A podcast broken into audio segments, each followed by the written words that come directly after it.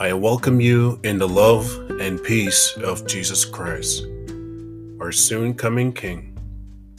It's always a blessing and a beautiful day when God grant you and me to see another day. Despite the pain and challenges of life, take comfort in Jesus Christ, the great healer, hope, and Savior. Today, reading from Jeremiah 29 and verse 13. You will seek me and find me when you seek me with your whole heart.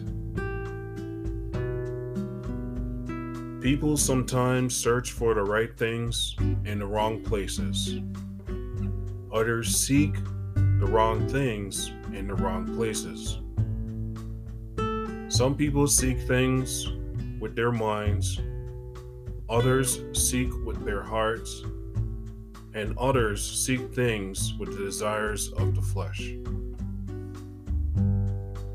As Matthew 6, verse 33 states,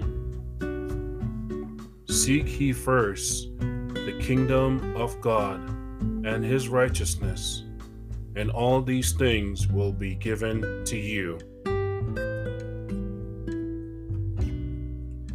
The world fails to seek and put Jesus Christ first and end up causing problems.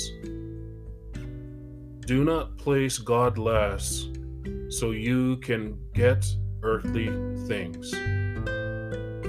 Don't only seek Jesus when situations are bad but seeks God's blessing and guidance every minute, second, hour, and every day in your spirit, soul, and body.